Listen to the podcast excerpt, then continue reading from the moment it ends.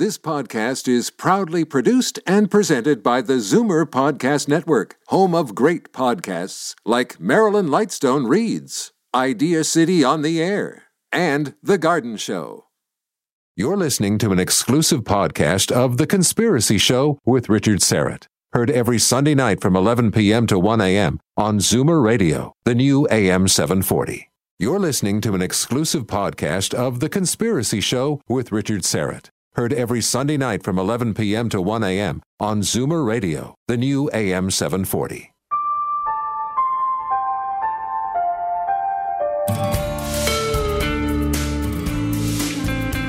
It is time to launch a new war against the evil of lies, deceit, and darkness, and go all out to win the victory of truth and transparency and light. Sure, go ahead. Believe everything you see on television, everything you read in the newspaper. Go ahead.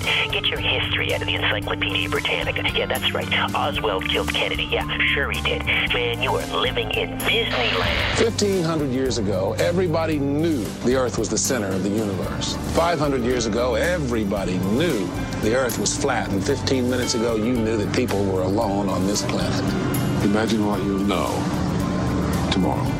Live from Toronto, Canada, The Conspiracy Show with Richard Syrett from Zoomer Radio, AM 740. Welcome, friends, to the broadcast for Sunday, June the 12th, 2011. Busy show for you. A little bit later, my good friend, colleague, media scientist, Marshall McLuhan archivist colleague, Nelson Thall, uh, will be with us. Nelson is an interesting man, to say the least. He's able to connect dots where others cannot, perhaps.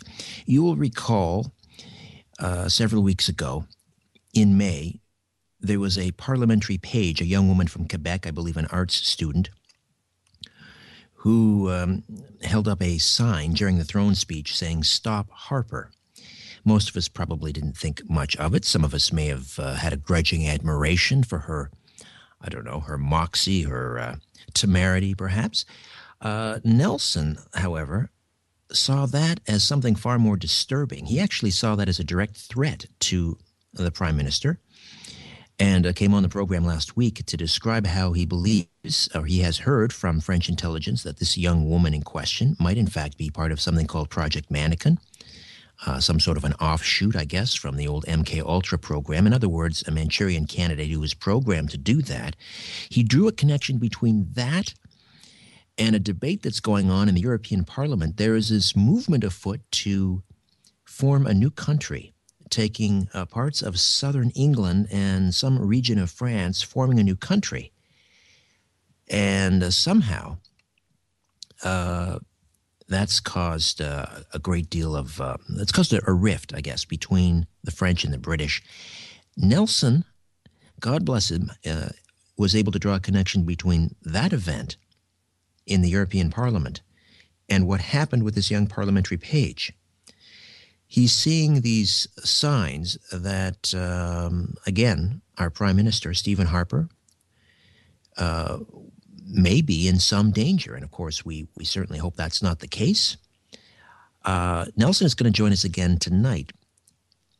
Back in June, uh, uh or on June 7th, the conservative uh, website was hacked into, and there was this hoax that the prime minister had been taken to hospital, I believe by helicopter, uh, after choking on his breakfast. That, of course, didn't happen. It was a hoax.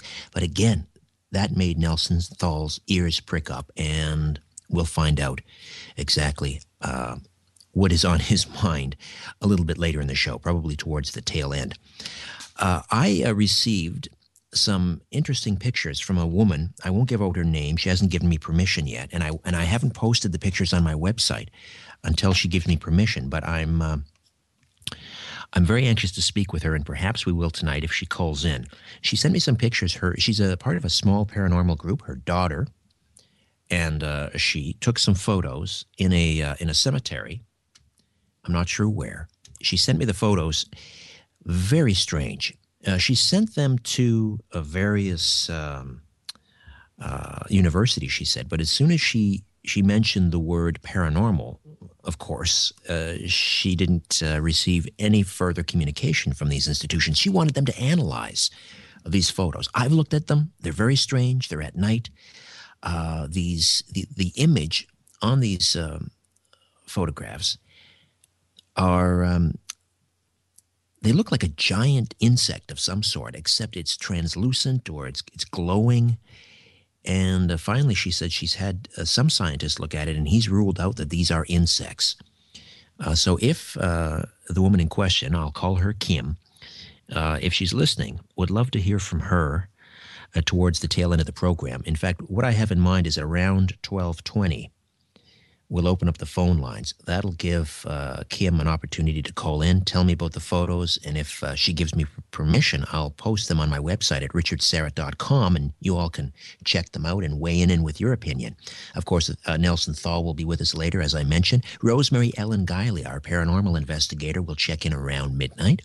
Uh, she's on the road on her way back from uh, Jacksonville, uh, Florida uh, taking part in an investigation earlier in the week. I think she was in Illinois. She gets around this Rosemary, and I mean that, of course, in the best of all, in the best of all ways. Uh, she was um, at a, uh, I think it's called the the Herald Rectory up in Illinois, uh, which apparently is haunted. So she's doing these field investigations, and she'll share with us her findings at 12 a.m. Rosemary Ellen Guiley, one of the foremost paranormal investigators in North America. Uh, a part of the uh, the Syrett clan was uh, uh gathered in Brantford. Um, the mighty Aphrodite and the twins and my brother. Uh, as my mother is approaching her 86th birthday, I know she's listening tonight, and um, uh, she's just she's a, a, force of nature. 86 on Tuesday, and occasionally still will enroll in a yoga class. Uh, I wish I was as flexible as she is now when I was in my 20s. And um, uh, she just keeps going and going. And, and uh, of course, she knows this, but um, I love you, Mom, and uh, happy birthday again. Can't wait for you to come up to uh, Unionville and spend some, uh, some time with us. You know, I had a, an occasion to meet a gentleman. He writes for the National Post, managing editor over there, a columnist. He's written a new book a, a book that I, I, I disagree with entirely. In fact, much of what my guest coming up has to say I disagree with entirely, and yet I have this grudging respect for him. He's a fine writer, and uh, I suspect over the course of the next hour, we're not going to agree on much. His name is Jonathan Kay, and he's the author of Among the Truthers A Journey into the Growing Conspiracist Underground of 9 11 Truthers, Birthers, Armageddonites, Vaccine Hysterics, Hollywood Know Nothings, and Internet Addicts.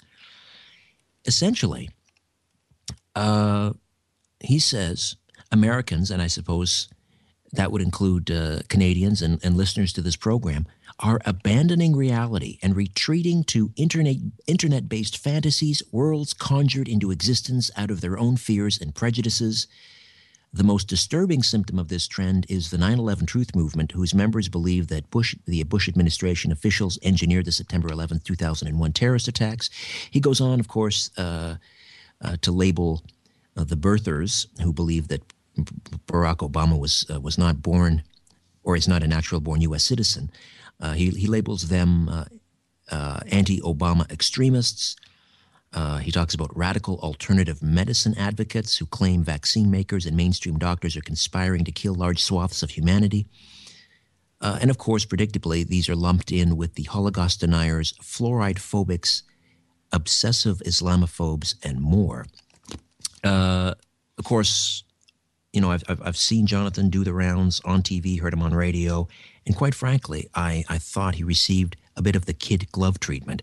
So, Jonathan Kay from the National Post, standing by, author of Among the Truthers, as I say, we won't agree on much.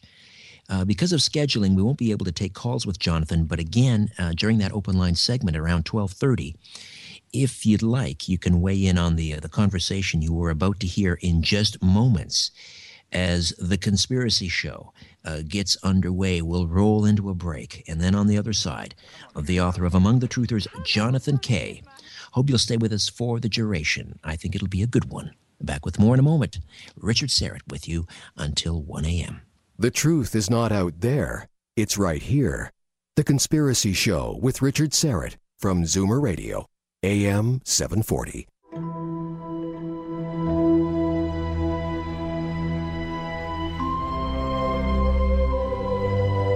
Where there's smoke, there's The Conspiracy Show with Richard Syrett from Zoomer Radio, AM 740. Welcome back. Rosemary Ellen Guiley will be with us in about 45 minutes to tell us about her latest paranormal investigations in the field. She's racing back to her home in Connecticut from Jacksonville, Florida, as we speak, so we'll actually catch her on the road. Jonathan Kay is a managing editor, columnist, and blogger at the National Post. He's a fine writer. Uh, he's also a member of the newspaper's editorial board. His freelance articles have appeared in such uh, esteemed publications as The New Yorker, uh, the New York, New York Times, Harper's, Commentary Magazine, Salon. I like Salon uh, Reader's Digest, and Newsweek. He's a fellow at the Foundation for Defense of Democracies in Washington, D.C. I'm a little disappointed I'm not in his book, but that book is entitled Among the Truthers A Journey into the Growing Conspiracist Underground of 9 11 Truthers, Birthers, Armageddonites. I love that word Armageddonites, vaccine hysterics, Hollywood know nothings, and internet addicts. Jonathan, welcome to the Conspiracy Show. How are you? I'm good. Thanks for having me. So, as uh, the author of a book, uh, sort of looking at the conspiracist underground, how does it feel to be on a program called The Conspiracy Show? Oh, I've uh, been on all kinds of programs since I've written this book, um, uh, from uh, NPR and CBC to one guy's podcast, who I think he had six listeners. so, uh, I've I've been on. you know, you name it, I've been on the show. It's it's part of being in the book business. You got to talk to the public the, the word conspiracy, what does it mean to you?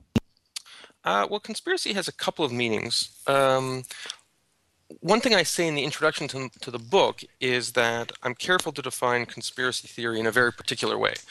Um, on one hand, I realize that there are very real conspiracies that happen all the time. You know, Watergate was a conspiracy, and um, you know, Teapot Dome, uh, Iran Contra, that sort of thing. But what I define conspiracy theories as in my book is a system of thinking about the world whereby people become completely immune to evidence. And it's a style of argumentation where, whenever contrary evidence is presented to you, you keep just creating bigger and bigger and bigger conspiracies to explain the new evidence. Uh, so, conspiracy theory, theories typically involve the government and the media and the judiciary and NGOs. It's it's an all-encompassing view of the world, uh, unlike real-life conspiracies, which tend to be very limited. Um, so, in the in- introduction to my book, I define conspiracy theories in this in, in this particular way. Uh, and, and is there a difference uh, between, let's say, people that are uh, tend to be left uh, on the political spectrum versus right? What, what, I'm thinking of is for people on the left, are they more more more likely to believe in a conspiracy that has to do with uh, a corporation uh, versus those on the right who might see government-sponsored conspiracies? Yes. Uh, in fact, the, the, the, major case study in my book is, is uh, 9/11 conspiracy theorists, and in particular, people who believed Bush and Cheney and Wolfowitz were the the people who were behind the 9 11 attacks. And what I found was that militant left wing conspiracy theorists and militant right wing conspiracy theorists essentially embraced the same narrative about the 9 11 terrorist attacks. They both think it was an inside job, with one very crucial difference. The right wing conspiracy theorists, uh, people like Alex Jones and so forth, um, they believed that the ultimate conspirators were trying to create a one world government um, centered either the United Nations or the Bilderbergers or you name it. Uh, but they were fearful of a one world government that imposed left wing values on the world. The left wing conspiracy theorists, on the other hand, tended to put companies like Halliburton uh, at the center of their conspiracy theory. So they, they thought it was a corporate attempt to, um, to take over the world in the name of, of getting oil or uh, conquering Iraq and Afghanistan in the name of corporate American interests, that sort of thing. The basic st- structure of the conspiracy theory was the same. It's just that the left and right imagined different evildoers on in the top cell. how do you how do you think, or why do you think, uh, a growing number of uh, people or this this subculture has gained such traction? Was it uh, was it 9-11 that cemented it for a lot of people? Does it go back to, to Watergate? Does it go back to, to JFK? What was the defining moment? Uh, I think JFK was a very important moment because the 60s in general um, was when the climate of distrust in the United States went mainstream. And not just the United States, but the whole Western world. And not only distrusted government, but distrusted all public institutions, including uh, organized religion, um, the mass media, um, uh, large NGOs. And, you know, before that in the 40s and 50s, most people generally trusted the government to do the right thing. And in the 60s, it wasn't just JFK, there were other things. There's Bay of Pigs, uh, then came the Vietnam War. And suddenly, government looked, in many cases, dishonest. There were a lot of disclosures about the CIA and, and their various plots. And, and, and government looked dishonest, and in many cases, it actually looked incompetent. The Bay of Pigs was an example of that. And people stopped trusting public institutions. Um, so that's one factor. That's been around for, for decades. The other factor is the internet. Um, I have a whole chapter in my book on the internet and the internet really turbocharged conspiracy theories because beginning in the 19 in the mid 1990s, uh, conspiracy theorists no longer were being controlled by the mainstream media. If they had some fringe view that they wanted to put out there, they didn't have to convince some producer or some editor to put it out there on the airwaves or in a book. They could just publish it themselves. And um, that has had an enormous empowering effect on conspiracy theories. Um, but that's also a healthy thing uh, to a certain extent. I mean, everything has a limitation, and let's face it, the this subculture, uh, if we can use that term, it's a pretty big tent. So yes, you have the uh, the wackos, you have the haters. I mean, there's certainly that element.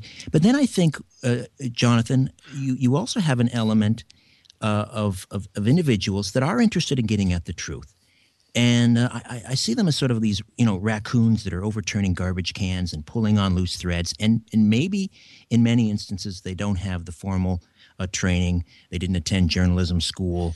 Um, but th- we need those people out there i think uh, because i'm sorry but in many instances i, I, I think a lot of people sh- share this view. They feel that they've been let down to a certain extent by the, the fourth estate uh, you make a very good point. Um, and, and this was a hard thing for me to communicate in the book that healthy distrust in public institutions is important. It's important for any open society, it's important for uh, any democracy. If ordinary citizens don't express skepticism toward the powers that be, then you end up living in a politically unhealthy society. You need to have skepticism, you need to have people who who challenge the status quo. You need to have investigative reporters. However, sometimes um, this skepticism crosses a line into what I would call, and what I do call in the book, nihilistic distrust. Nihilistic distrust is a, a situation where people simply don't trust anything they're told. Uh, in the case of 9/11, they don't they don't trust the 9/11 Commission. They don't trust the media. They don't tr- uh, trust the judiciary. They don't trust Republicans or Democrats. And when you get to a situation like that, I don't think distrust and the spirit of skepticism that you're talking about remains a healthy phenomenon because ultimately people have to trust in something. If all they're doing is looking for, um, you know, scattered esoteric theories on the internet and, and looking at YouTube videos and trying to construct a reality from little flotsam and jetsam that they find on the internet, they're never going to get any kind of of uh, of coherent worldview that they can share for others. Their worldviews are always going to be uh, idiosyncratic and personal, and you can't get any sort of public dialogue. You're starting to see that in the United States now, where Republicans and Democrats simply can't talk to each other because they're each getting their news from radicalized websites. They both have complete distrust in the other side. They think the other side is lying all the time. Um, you know, people who watch Fox think MSNBC is full of lies. People who watch MSNBC thinks Fox is full of lies, and um, this is not a healthy climate. So it, it goes beyond the healthy spirit of skepticism that I think you're talking about. Yeah, there's definitely uh, with with certain elements in that subculture a psychosis. Uh, I would agree, uh, and I and I think you know, I I tend to look at the at history uh, in a certain way that informs my worldview that allows for for certain conspiracies.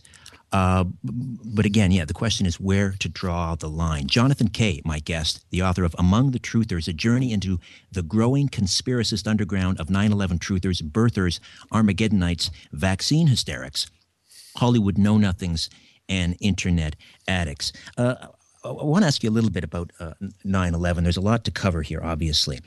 Um, but one of the things that I found uh, in the aftermath of, of that tragedy was this uh, on the part of uh, the mainstream media, and I'm part of that, uh, but was uh, an acceptance, uh, an unquestioning, um, what I would call a, a proof of authority.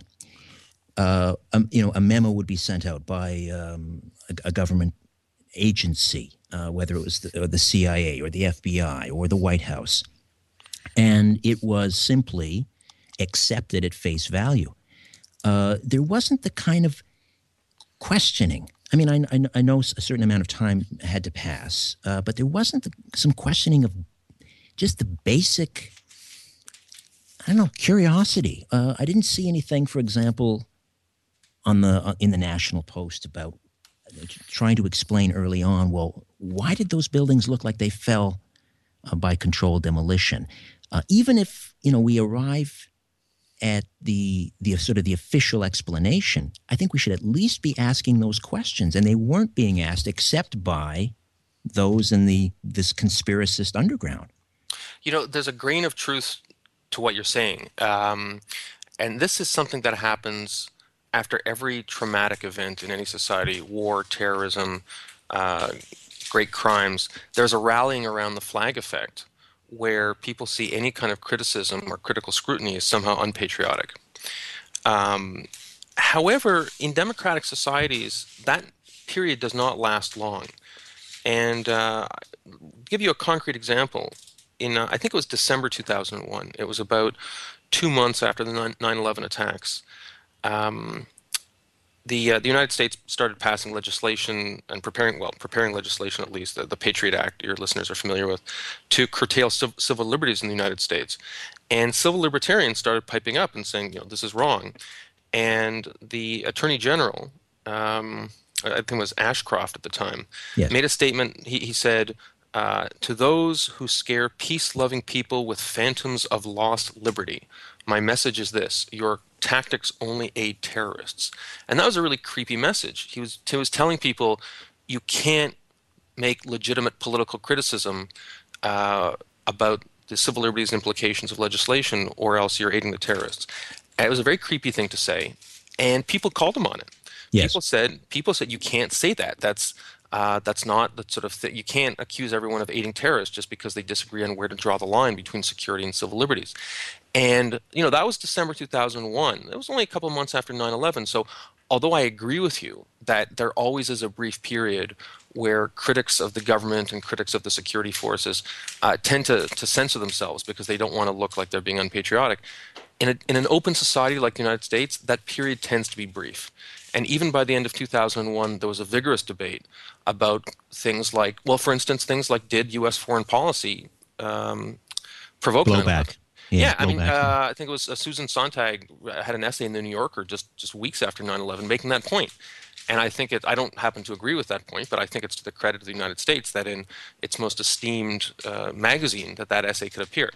So, you know, I think it's you shouldn't exaggerate the effect to which people were uh, were not able to speak their mind about their criticisms of what happened. And and by the way, you know, Michael Ruppert was talking about uh, was going around Southern California talking about his doubts about who perpetrated 9/11 uh, in late 2001, and no one shut him up. You know, he was allowed to to attend events on on college campuses.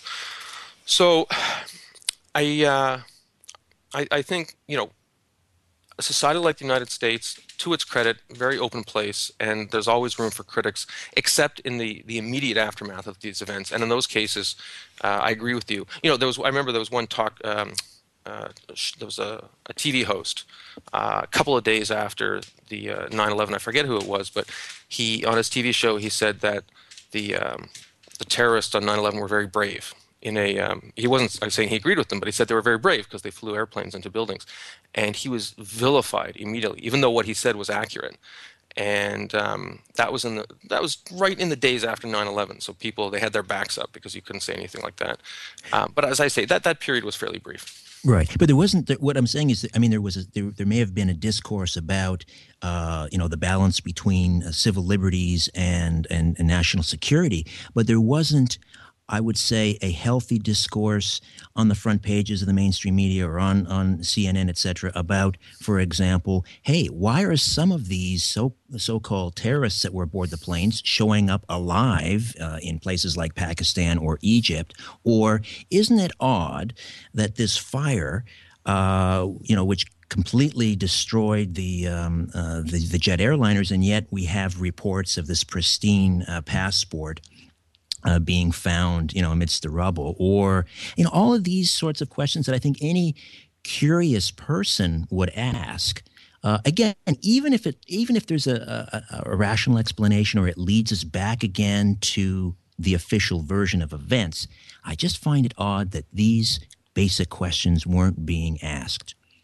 Uh, well, part of it is um, that the mainstream media has uh, respects the fact that there is a stigma on against conspiracy theories, and to the extent that the details you're you're raising sound like the kind of details that would be stitched together by someone who would have a conspiracy theory about 9/11, I can see an editor or producer saying, "Well, these are genuinely interesting questions, but you know what? If we report on them, we're going to look like we have an agenda that we are questioning who actually perpetrated 9/11."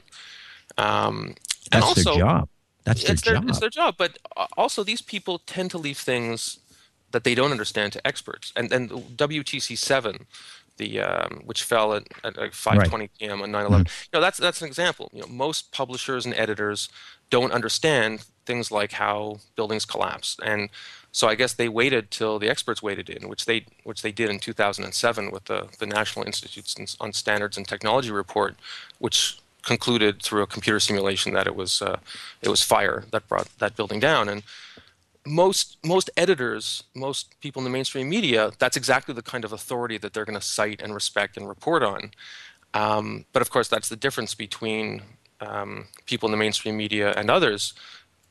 The level of respect and trust you accord that kind of source. You know, most conspiracy theorists that I've interviewed, when I raise the NIST report, they'll say, "Oh, how can you believe that? The people behind NIST are they're they're in the government or they're in big corporations, so you can't trust that. But but that's the real difference in outlook between conspiracy theorists and non-conspiracy theorists is, is, is the level of trust they have in public institutions like NIST. Do you think that level of trust has gone too far? Um, well, you know, I'm someone who's uh, who's in the mainstream media, and you know, look, let's take science. Let's let's take NIST um, you know, I used to be an engineer, and when I was doing my engineering work, and I needed to to find out uh, about a, a, particular engineering phenomenon, I would consult peer-reviewed literature. I would consult experts in the field. I had a high level of trust in in experts because I was in that field, and peer-reviewed literature and agencies like NIST were exactly how we got inf- our information. So when I became an editor, you know, my attitude didn't change. Those were the same kind of authorities that I, I, I cited. So when I interview someone like, for instance, Richard Gage, uh, the architect who's the head of architects and engineers for 9/11 Truth, which um, your your listeners are probably familiar yes, with, with that yes. group. Um, you know, he's an architect, but when you go to his presentations, his main evidence consists of a YouTube video. And as as someone who's formerly an engineer and has a high level of trust in um, scholarly research, I I'm going to trust peer-reviewed academic data over a YouTube video. But for Fair the enough.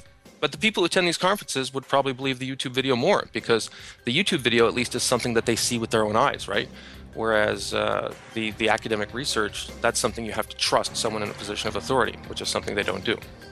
Jonathan Kay, author of Among the Truthers, back with more in a moment here on the Conspiracy Show. Stay with us. The world is being pulled over your eyes. This is The Conspiracy Show with Richard Syrett from Zoomer Radio, AM 740.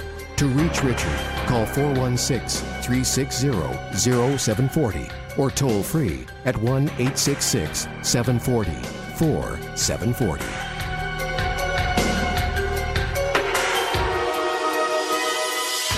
You're listening to an exclusive podcast of The Conspiracy Show with Richard Syrett. Heard every Sunday night from 11 p.m. to 1 a.m. on Zoomer Radio, the new AM 740.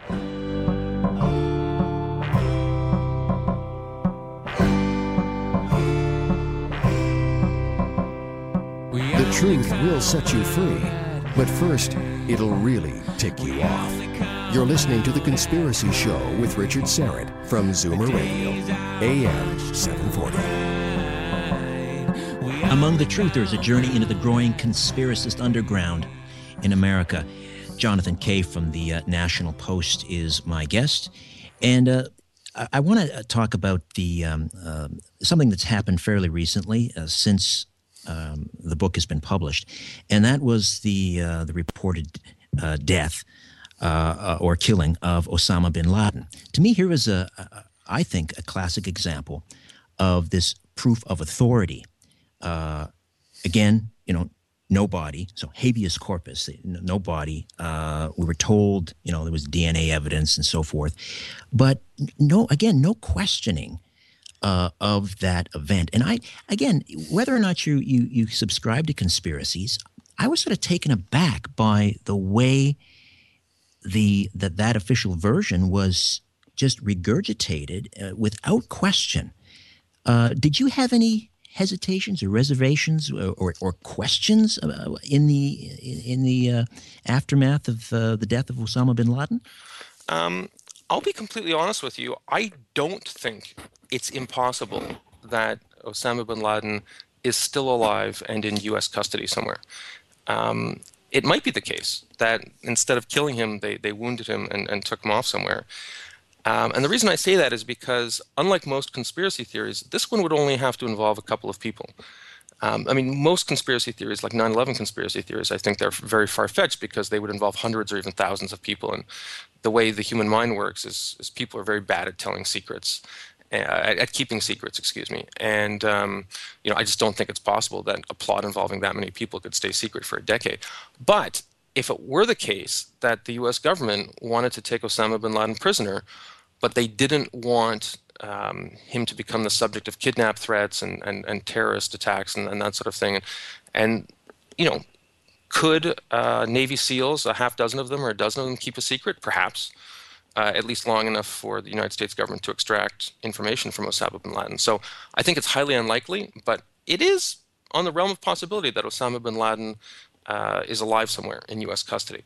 The more far fetched conspiracy theory was the one that said that the operation never took place. The guy who was in this compound in Pakistan wasn't Osama bin Laden or that Osama bin Laden never existed, right? Because a lot of 9/11 conspiracy theorists think that Osama bin Laden uh, was a, CIA dupe from from the get-go, and that the entire um, uh, the entire thing was a hoax.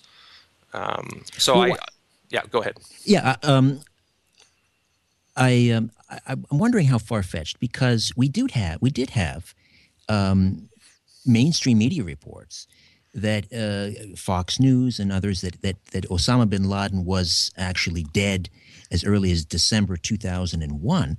You had uh, reports from the uh, the newspapers in, in, Pakistan.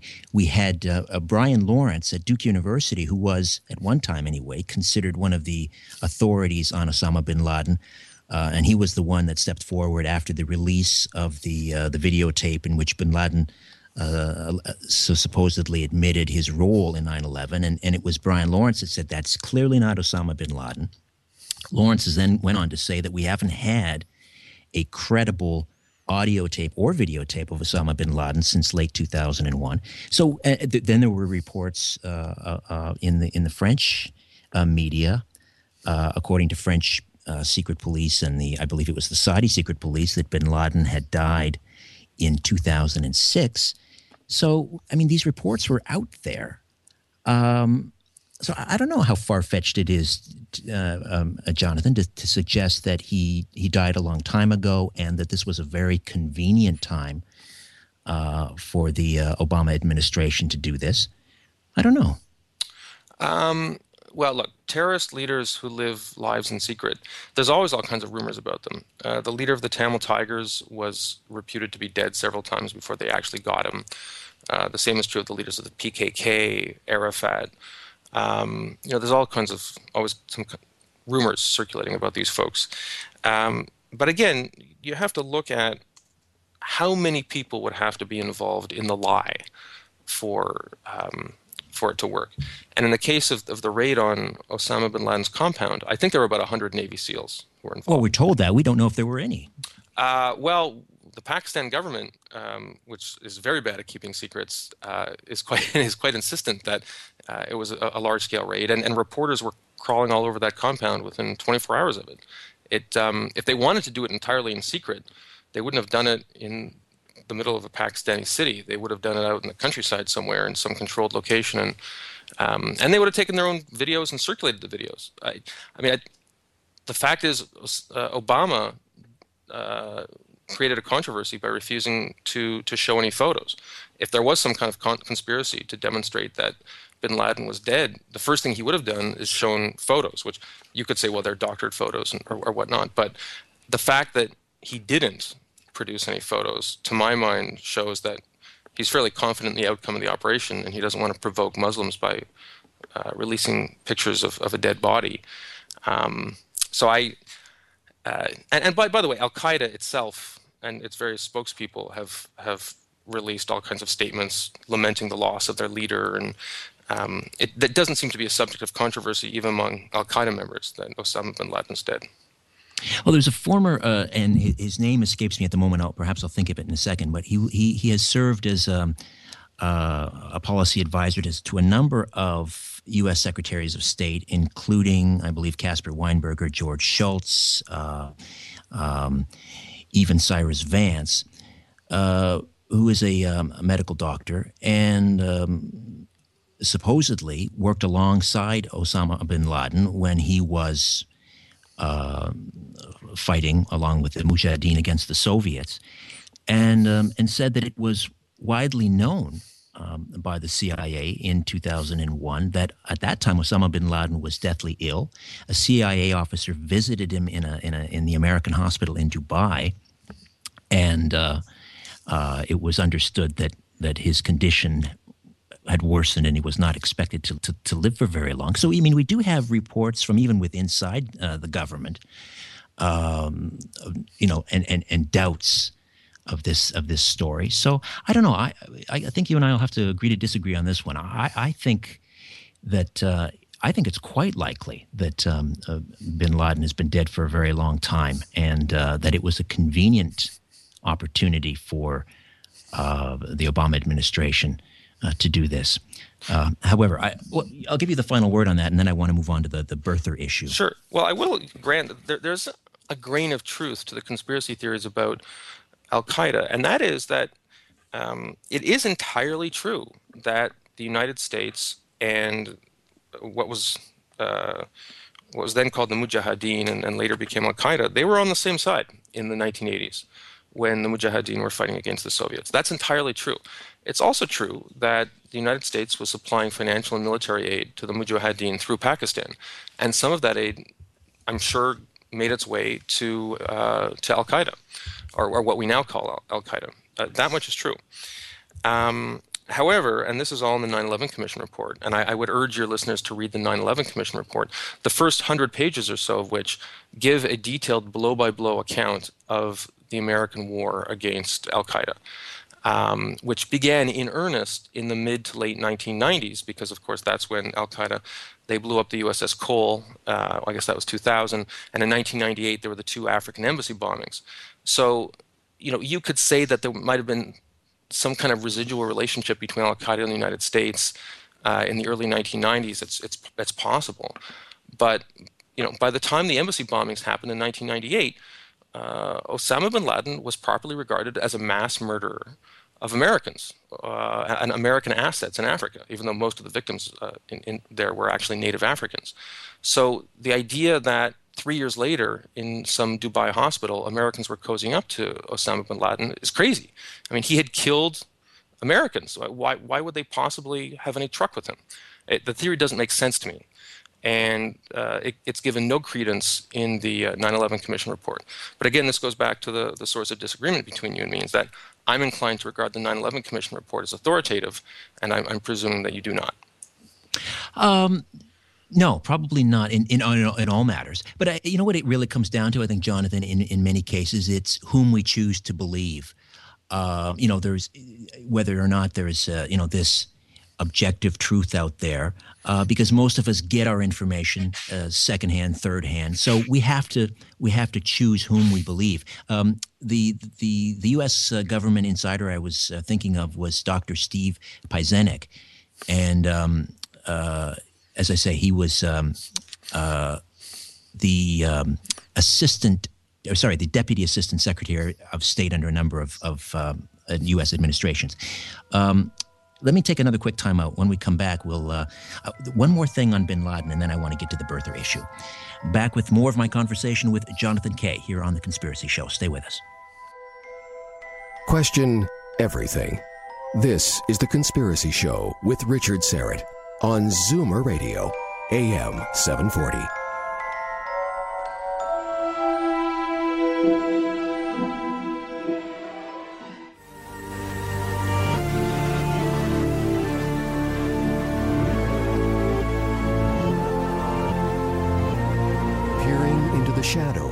Where the truth often hides. You're listening to The Conspiracy Show with Richard Syrett from Zoomer Radio, AM 740. From left wing 9 11 conspiracy theorists to right wing Obama hating birthers, a sobering eyewitness look at how North America's marketplace of ideas is fracturing into a multitude of tiny radicalized boutiques, each peddling its own brand of paranoia. That's from America, uh, Among the Truthers, a journey into the growing conspiracist underground of 9 11 truthers, birthers, Armageddonites vaccine hysterics, Hollywood know nothings, and internet addicts. Uh, Jonathan Kay is uh, with us. He's the managing editor and columnist and blogger at the National Post, as well as a member of the newspaper's editorial board. Um, one more thing on uh, bin Laden. Uh, this is something that often comes up uh, in conversation with conspiracy theorists and others. And I'll get your take on it. Uh, you mentioned Bin Laden wanted for the uh, the crimes in uh, the bombings of the embassies in uh, Nairobi, Kenya, and also in Tanzania. But one of the things uh, that was alleged was, and I think there's some credence to this, the FBI's website, when before Bin Laden was reported to be to have been killed. if you look at their the FBI's most wanted, Bin Laden was there, number one, uh, and then you read what, what he was wanted for.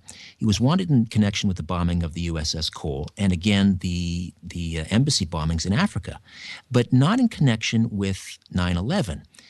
And there was a um, uh, an individual, uh, sort of a, an independent researcher, a, a journalist, who contacted the FBI, and they asked them why isn't he wanted in connection with 9/11? And the FBI said, "Well, isn't there there isn't enough evidence to take this to a to a grand jury, which I find kind of interesting, and I wanted to get your take on that. Uh, yeah, I, that's some that's a, a, talking point that's been repeated to me many times. Look, uh, you know, the FBI is, is gigantic bureaucracy. Um, I'm sure people say all sorts of things. My guess would be that um, at the time, and this goes back all the way to the 1980s, there has been an active debate within U.S. policy circles about whether terrorism is to be considered a legal problem or a military problem. And as your listeners know, one of the problems with treating terrorism as a legal problem is that you then have to observe all of the formalities which go with uh, the procedural and constitutional aspects of prosecuting crime uh, chains of custody and evidence, reading people their rights. Um, you know, everything you see on Law and Order, you have to do all those things when you're prosecuting terrorists as criminals. And there's a lot of people in the FBI and the CIA who don't want to do that because they think it's impossible. Uh, even where it's quite clear that people have committed terrorist attacks, in some cases because they take responsibility for it on TV, it's very hard to prosecute these people as criminals because um, you can't cross the T's and dot the I's when it comes to the constitutional procedural safeguards uh, that they enjoy criminal law. And so you treat it as a military problem. That's why you have things like unlawful combatants at Guantanamo. And my guess is that there's a lot of people, the FBI, who will say, yes, we don't have the, the evidence and we don't have the means to prosecute Al Qaeda members as common criminals because um, they would probably get off on some technicality if we prosecuted this case in front of a court of law, as opposed to, say, a military tribunal or some other tribunal at Gitmo or something like that. And that's a fair statement. it doesn't mean that uh, Al Qaeda is innocent or that Osama bin Laden is innocent. It just means that they have decided that they're going to prosecute this as a military issue as opposed to a legal issue.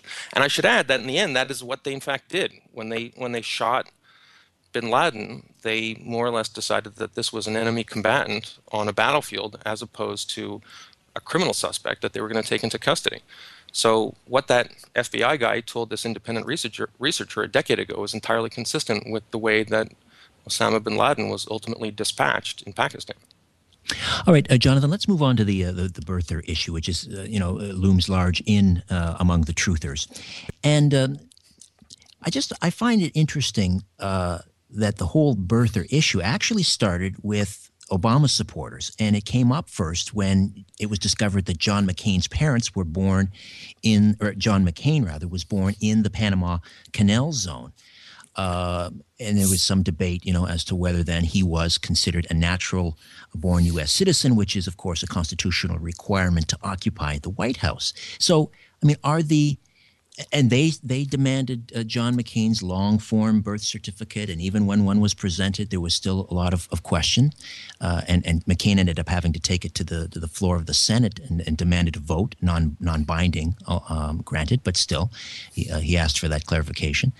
Uh, so, uh, I mean, would would would the those original birthers that went after McCain would they be, in your mind, conspiracy theorists? no, I mean they're to my mind uh, probably rabid political partisans. And, and don't ask me to defend rabid political partisans on either side. I think the American political system is so tribalized that, that on, on both extremes, people sound like, um, like idiots. However, again, I'm going to go back to the definition of conspiracy theory that we talked about at the beginning of the show, which is someone who refuses to consider evidence rationally except to the extent that they just create bigger and bigger and bigger conspiracies. Uh, in the case of the people who doubted where McCain was born, when the evidence was presented, the issue went away. People said, "Okay, he's, he was born in uh, I think it was the Panama Canal Zone, and fine, you know that's that's it. It's legitimate." Um, in the case of uh, birthers for Obama, on the other hand, every time you show them a piece of evidence, they simply expand the conspiracy further. And, and this has been the case in the month that has followed Obama's release of his long form birth certificate. If you look at, on conspiracy theory websites like worldnetdaily.com, they don't say, okay, well, we asked for the long form birth certificate and we got it. Let's move on. They they go into elaborate detail to try and explain to you how the long form birth certificate is, is as a hoax and this pixel has been manipulated and if you put it in the mirror and hold it upside down and you know stand on your head, it, it's actually you can see that it's a fake. Um, and this is a textbook example of conspiracist thinking that they they just they refuse to acknowledge evidence to the contrary of their conspiracy theory. They well, just, but but um, what's what's peculiar though about this case was first of all let's let's look at what was actually released. It wasn't an orig- It wasn't an original document. Uh, but, which but what, what sorry what kind of original like like are, are, are 300 million americans supposed to be invited into a room to see a piece of paper from hawaii's archives like I, I, don't know what what birthers want like do they want to each be able to hold in their hand a piece of paper issued by the hawaiian secretary of state like, well why not well, i don't do know maybe i would suggest that he could submit the actual original document the original document which incidentally abercrombie the governor of hawaii uh, said that he had looked high and low and he said it doesn't exist. And no, then, that's not what he said. The the, no? the, the, the, no, the Hawaiian Secretary of, of Health uh, said that she had seen the document, that it is genuine, and the Republican governor of, of Hawaii, you know, Hawaii has a Republican governor, said that uh, the state officials had seen the, the document. It's genuine. He thinks this whole thing is completely ridiculous, even though he is a Republican. Every single state official in Hawaii who has anything to do with the controversy or has seen the document all attest to its being genuine, and all and all are embarrassed by this entire thing, even though, as I say, it's a Republican state apparatus.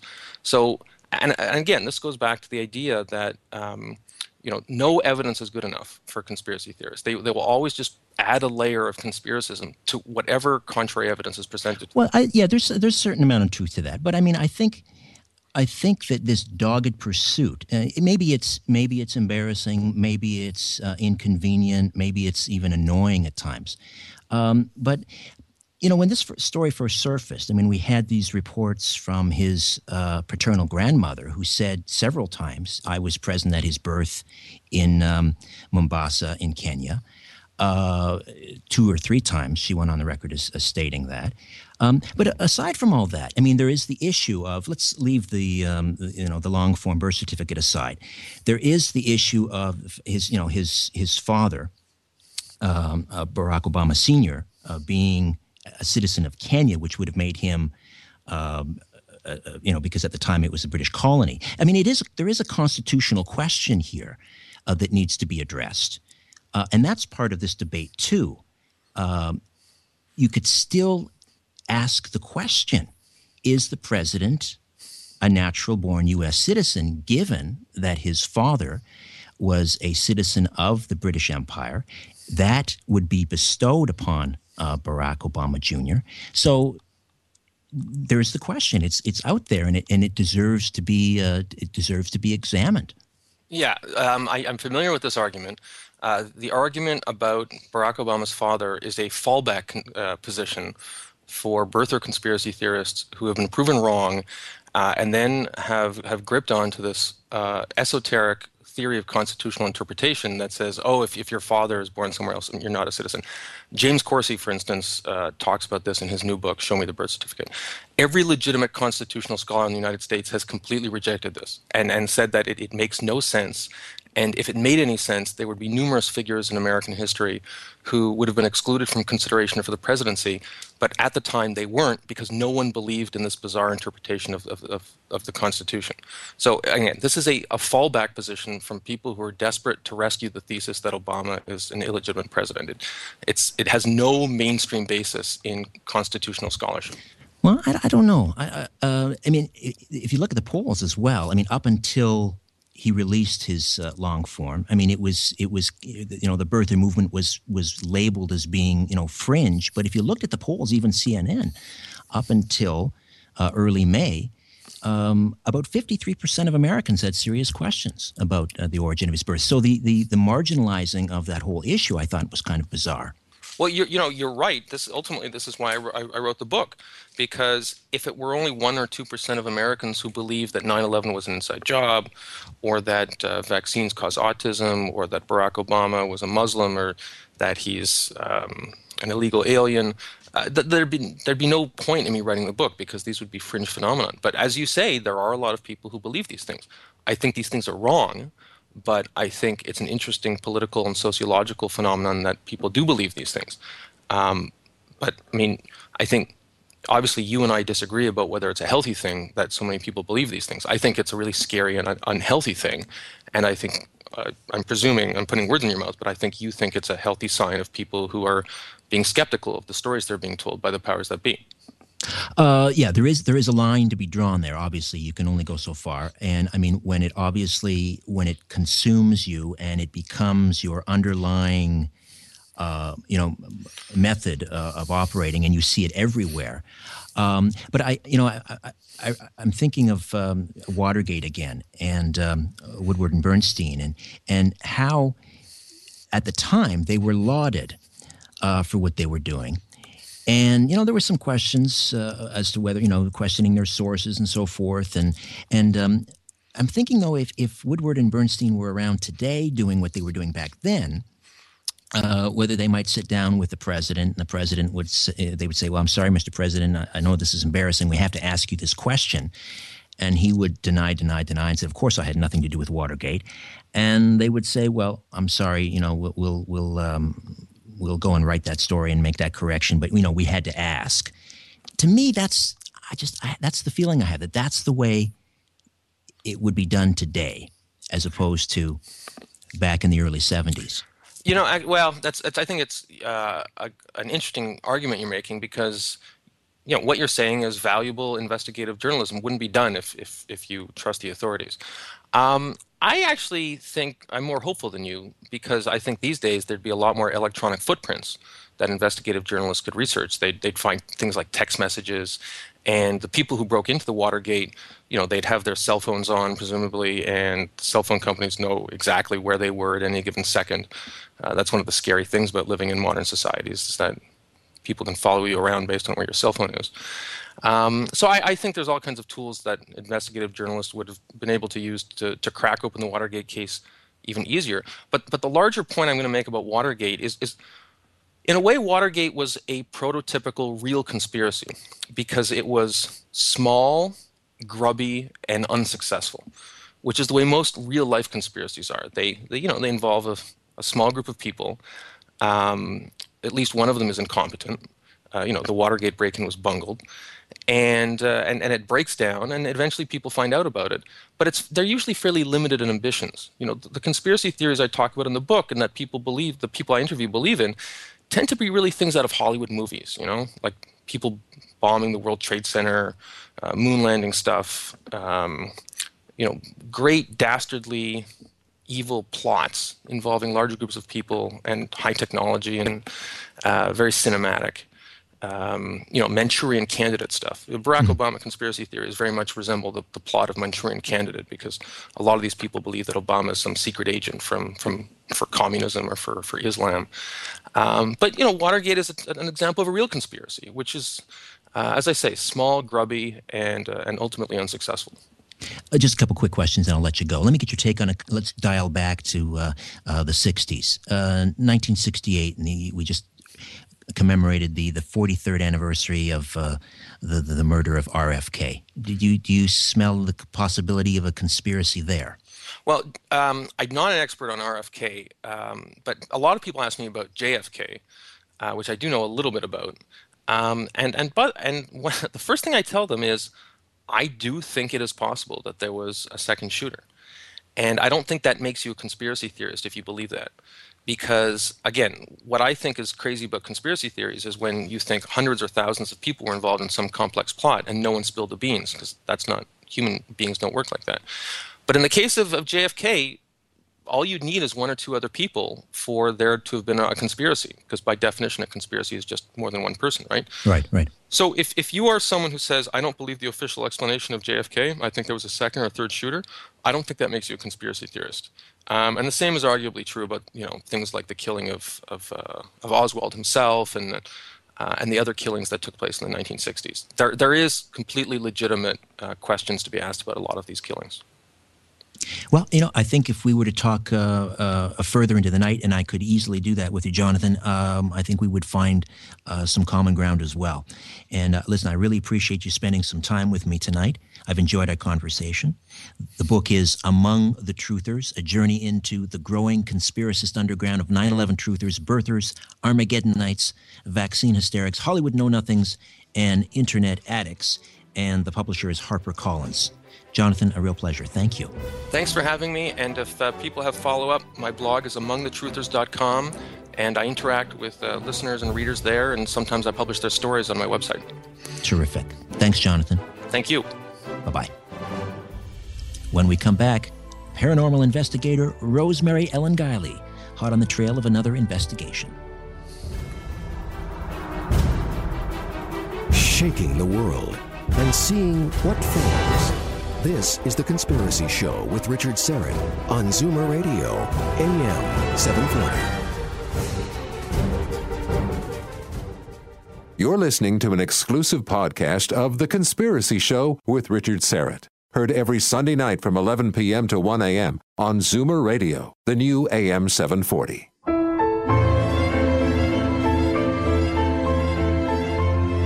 This is no place for the naive or the faint hearted. The Conspiracy Show with Richard Syrett from Zoomer Radio, AM 740. I suspect uh, a number of you were itching to get in on that conversation I had with Jonathan Kay from the National Post, the author of Among the Truthers, uh, a book in which he takes uh, umbrage, uh, shall I say, uh, with many in the conspiracy uh, underground, if I can use that word, or the sub the conspiracist subculture. Uh, again, I have uh, respect for, for Jonathan as a writer, and uh, he's a he's a gentleman. We had a, a courteous discussion uh, but not a lot of common ground there. Um, anyway, we'll make the phone lines available to you at 1230, coming up in about 20 minutes, if you'd like to comment on that. Uh, and as well, uh, just about anything else from 1230 to 1 o'clock Eastern, open lines. Nelson Thall, our media scientist, will be along. Uh, he has something he's itching to get on uh, uh, or off his off his mind or something that's on, on his mind rather that he's looking to uh, to relay to us. Uh, right now, though, she's just pulled into her driveway, I believe, uh, after a. Um, a whirlwind tour. She was in Illinois. She was in Jacksonville, Florida. Rosemary Ellen Guiley is a leading expert on the paranormal and supernatural. She conducts original field investigations of haunted and mysterious sites. She's written more than 40 books, including nine encyclopedias. Her latest book is The Vengeful Jinn and uh, in addition, hundreds of articles in print on a wide range of paranormal, spiritual, and mystical topics. And she possesses an exceptional knowledge uh, in the field. She has approximately 1 million copies in print. And uh, we're happy that she's a regular part of this program, joining us the second Sunday of every month. Rosemary, how are you? Well, it's been a whirlwind weekend, Richard. You literally Very just interesting. Pulled... Uh, I was uh, out in Jacksonville, Illinois, uh, and uh, I was speaking at a paranormal conference there. I gave a presentation on the jinn, and then I had the opportunity to do some investigations at some very interesting places in town um, that had a lot of haunting activity in them. So uh, we got out the equipment and uh, we had some communication and phenomena. It was uh, a great weekend, and I went out with a colleague and friend of mine. We we drove uh, from Pennsylvania out to Illinois, and uh, it was a good long drive back today. We just got in. Well, I'm relieved to know that it was Jacksonville, Illinois. When I see Jacksonville, I was thinking, wait a minute, Rosemary drove from Illinois down to Florida and then back up to Connecticut. My, that's a lot of driving. So, well, there there are Jacksonvilles everywhere, I guess. well, indeed. Jack- Jacksonville is uh, it's about an hour west of Springfield, Illinois, which is in the middle of the state. So tell me about uh, the Eldred House. This was uh, uh, an Underground Railroad safe house, I guess, for runaway slaves. Yes, and it was built in the early 1800s by a man named Ward Eldred.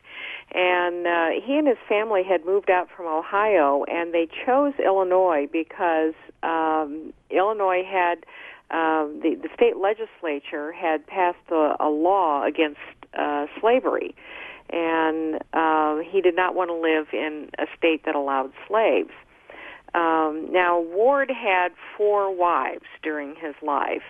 Uh, they all died in childbirth, and then he lost several of his children as well. So um, there are some family spirits on this property. He raised cattle and um, goats and uh, farm crops. That's how he made his living. And then he, one of his sons took the house over.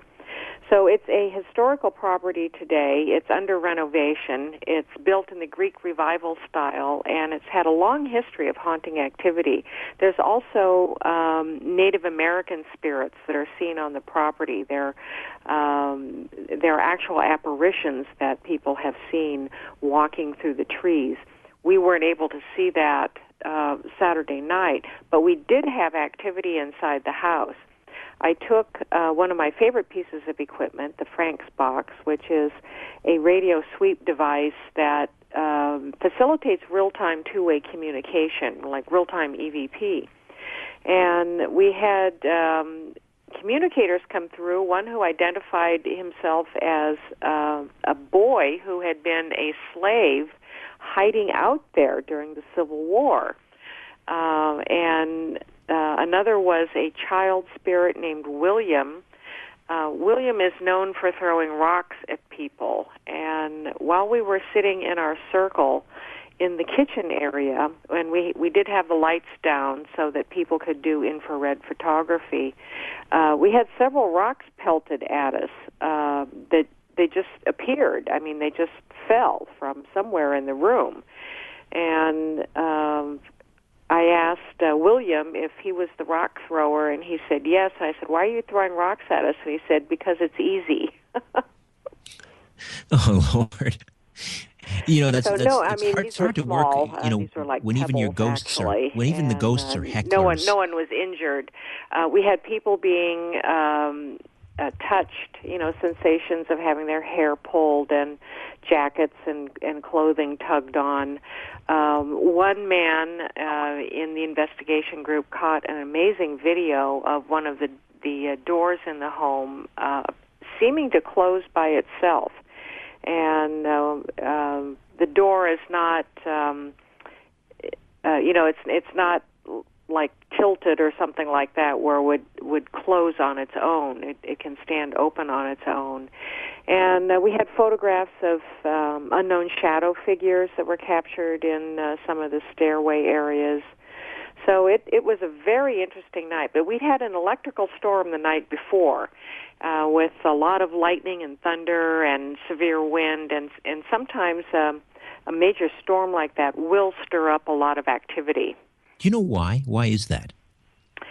Um, I think because it changes something in the ionization in the air, and uh, haunting phenomena uh, seem to be responsive to changes in electromagnetic energy.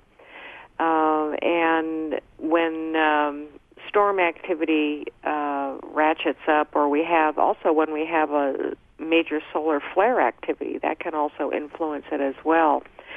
Um, phenomena seem to be very sensitive to shifts in the um, electromagnetic energy in an environment.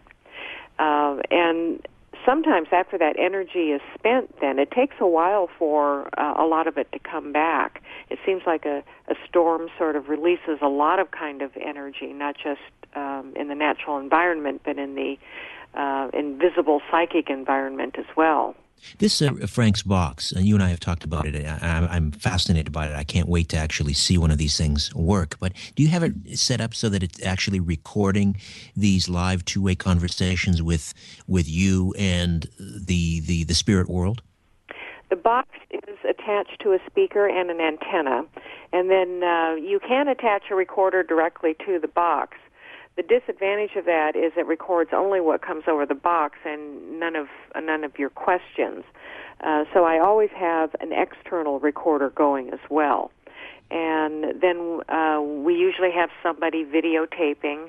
Uh, just in case there's um, an outbreak of phenomena that occurs during communication.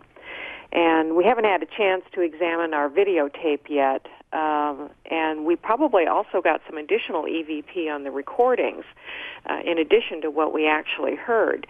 But uh, all of us in the session, uh, and there were over 20 people participating in this, all of us could hear a lot of the answers that were coming over the radio. And how that works for people who aren't familiar with these devices, uh, they modulate a sweep of AM radio stations, and uh, so you are dependent on the broadcast area that you're in. And they go past every station very rapidly, like you if you manually turned your dial exceptionally rapidly, so that you wouldn't stay on a station very long. And it sets up a, a jumbled noise matrix that seems to enhance the ability of spirits to communicate uh, directly in real time. And um, the communications are voices that um, they, they kind of ride on top of that noise. They're not bits and pieces that come from the radio broadcast because you're, you're only on a station for a second or two. And uh, the communicators will, will talk in short phrases and entire sentences, uh, which would cover the span of several radio stations. So it's a phenomenon that um, is highly controversial because it's very difficult to repeat experiments um, in uh, an environment because the scan is different. Uh, every time the, the box goes through the radio stations, the, the noise changes. And the connections are often hard to hold. But I've been doing this kind of research for several years, and I, I think it's really some of the most exciting technology that's available in paranormal investigation because uh, you can get direct answers to questions that you can't explain. Uh, you simply can't explain them as random radio broadcasts.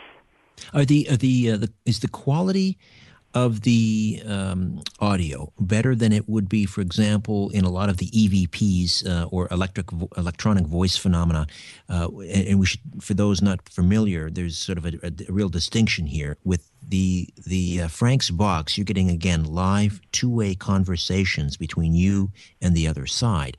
Uh, with the EVPs, oftentimes, as I understand it, you're walking around with a tape recorder turned on. You don't hear it with the the naked ear, if I can use that term. Uh, you don't hear correct. the EVP and until you play it back. passive EVP because we have to wait to play the record the recording back to even see if we got anything. And you throw out questions, and maybe they're answered, maybe they're not. But you don't have the opportunity for follow up that you do with the box. And sometimes communicators will answer several questions in a row uh, and sometimes only one or two. And I think it's just has to do with the uh, the ability of the technology to to hold this interdimensional bridge. Uh, it's it's not very sophisticated technology, admittedly, but sometimes the communications are exceptionally clear, and sometimes they are like passive EVP. They're uh, hard to understand without headphones or without uh, using some software to take out some of the background noises that can can obscure the voices. So it runs the gamut. Uh, and for evidence, I do prefer to stick to the clear, what we call Class A responses, because um, if a lot of people can listen to them and understand um, what's being said, uh, that's far more um, high quality than uh, vaguer responses that are difficult to understand. You might need headphones, and maybe three or four people would come up with different interpretations of what's being said, which is not uncommon. Rosemary Ellen Guiley is my guest, paranormal investigator, author of more than 40 books. Her website, incidentally, is www.visionaryliving.com. Visionaryliving.com. Uh, you are also in a rectory uh, in Illinois on another investigation. First of all, what is a rectory? Well, a rectory is um, it's a it's a Catholic place, um, and it's where priests live. Uh, and this rectory uh, had it, now it's a historical property, but it had been occupied for many years, uh, and it's haunted by uh, a priest who died there, and also by a monsignor who had lived there a very long time. Uh, and uh, what people hear are we did not do a box session at the rectory, but people hear footsteps um, you can hear voices talking in rooms uh, that no one are there. Uh, no one is there. Um, there's um, the scent of pipe tobacco uh, that drifts around in um, the hallways, and uh, it seems that the phenomena, whatever is there, is it responds if people start talking about religious topic. So if you sit in a room with two or three investigators and you have a conversation about something spiritual or, or religious, that seems to activate phenomena. Uh, it's it's quite interesting. It's there's was also a lot of activity in the basement where um, the uh, wine cellar was kept, and um, uh, thumps and raps and knocks on the walls. Uh, not quite as active as the Eldred house, uh, where um, you know the shadow figures were appearing and the the door that closed by itself and the stone thrower, which was the most interesting. Uh, but it was still uh, another interesting place, and it had um, very distinct changes in the atmosphere, room to room. Um, when I did the walkthrough in the house and I went into two of the bedrooms in the back, I felt a distinct change in um, in atmosphere, which uh, would indicate to me that these are probably two of the more haunted rooms in the place. And uh, the fellow who organized the tour said yes, they were. And in fact, uh, one of them had been occupied. Uh, was the private bedroom of, of one of the priests who had died in, in the building. Well, how do you prepare yourself uh, um, mentally, spiritually, or otherwise before you do an investigation? And the reason I'm asking is, uh, you know, a, a, person could go into the same building and have absolutely no uh, a paranormal encounter. Uh, and yet, the person standing beside them, there might be something unique about that individual, something different, uh, and they have all sorts of paranormal uh, experiences. How, That's is, it in true. the preparation? It's an uneven playing field, and uh, this is why it's very easy for some people to be skeptical because they think it, it ought to be uniform. You know, everyone sees red, for example, and there shouldn't be any difference. But uh, for lack of a better term, I've always called it psychic DNA. Uh, there just seems to be something that some people are born with in their energy field that uh, is a catalyst to phenomena and they're more sensitive to it they can pick up on it more easily um, places become more active when they're around. And other people uh, don't seem to have the the same natural ability and in fact there are people and we find them in the investigation field and I call them phenomena killers because they have the opposite effect if they come into a haunted environment if anything's happening, it goes dead, and then when they leave, it it uh, tends to come back into action.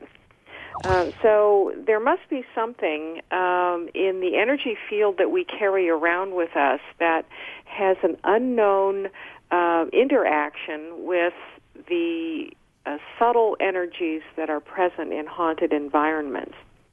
I once, I once spoke to a paranormal investigator who told me that they would eat bananas uh, before going into an investigation, something to do with the potassium. potassium Have you heard it? Yes. Yeah.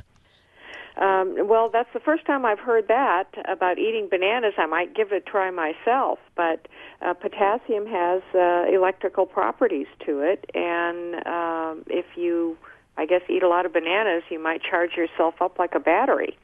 Interesting. Well, uh, so amateur uh, uh, ghost hunters uh, take that under advisement. Um, a, a, trip to the produce counter at your grocery store and load up on, on bananas.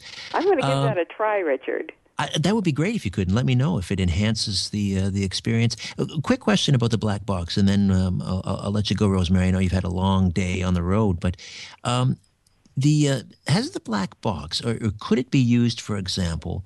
Um, let's say you were trying to solve a, a murder mystery, and you actually contacted the, the spirit of a of a murder victim.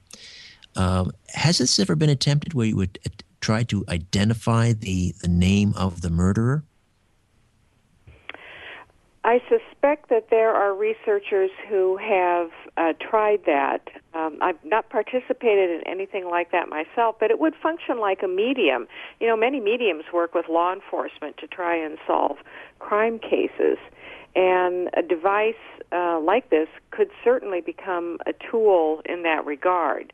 Um, I'm not aware of any cases that have been solved through the use of a, of a Frank's box um, there aren't that many of them available in the field yet, and so it's possible that just the right people uh, haven't gotten a hold of them yet. But it would definitely be worth experimenting with.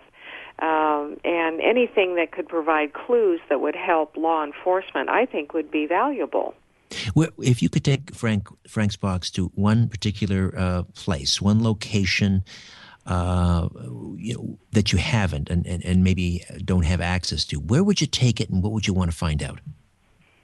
You know, I'd love to go to Egypt with one and uh, take it to the pyramids and the Sphinx and some of the temples and uh, try and communicate with um, oh. s- some s- ancient spirits who, who could explain how the Egyptians built these incredible um, structures and uh, perhaps answer some some questions about their beliefs about the afterlife and their culture and uh, you know there's a lot of mystery surrounding Egypt. There's a lot we know from the records left behind, but there's still a lot of mystery. Rosemary, I I, I smell a television series there. Get on that. that would be fun. All right. Where are you off to next? Well, on Tuesday I'm flying out to Seattle, and it's part research and part R and R because I have family in Seattle. I go out there every year for a visit. But uh, one of my research trips is to a UFO hotspot uh, down uh, near the border between Washington and Oregon. It's called the Gilliland uh, Ranch.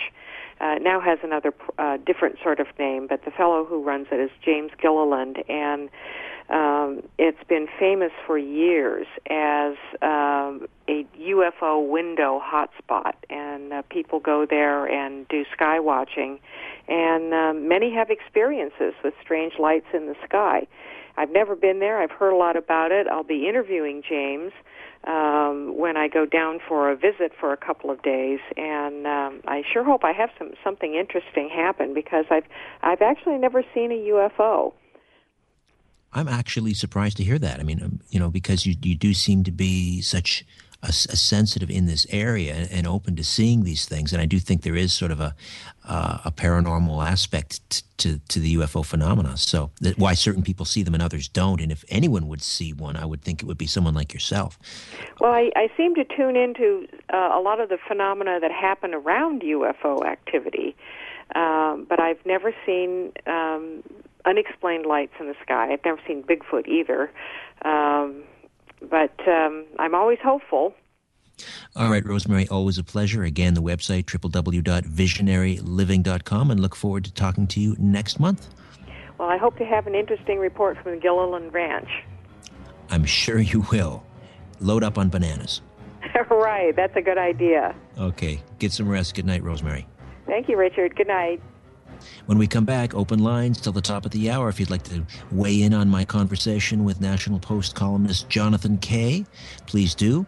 If you've got a uh, a spine tingling tale, would love to hear from you. And if Kim is listening, the woman who sent me those interesting pictures from the cemetery, would love to talk to you as well. Nelson Thall will be with us as well. Stay with us. The Conspiracy Show. Poking holes in the darkness the Conspiracy Show with Richard Syrett from Zoomer Radio, AM 740. To see the light, call Richard now at 416 360 0740 or toll free in Ontario at 1 866 740 4740.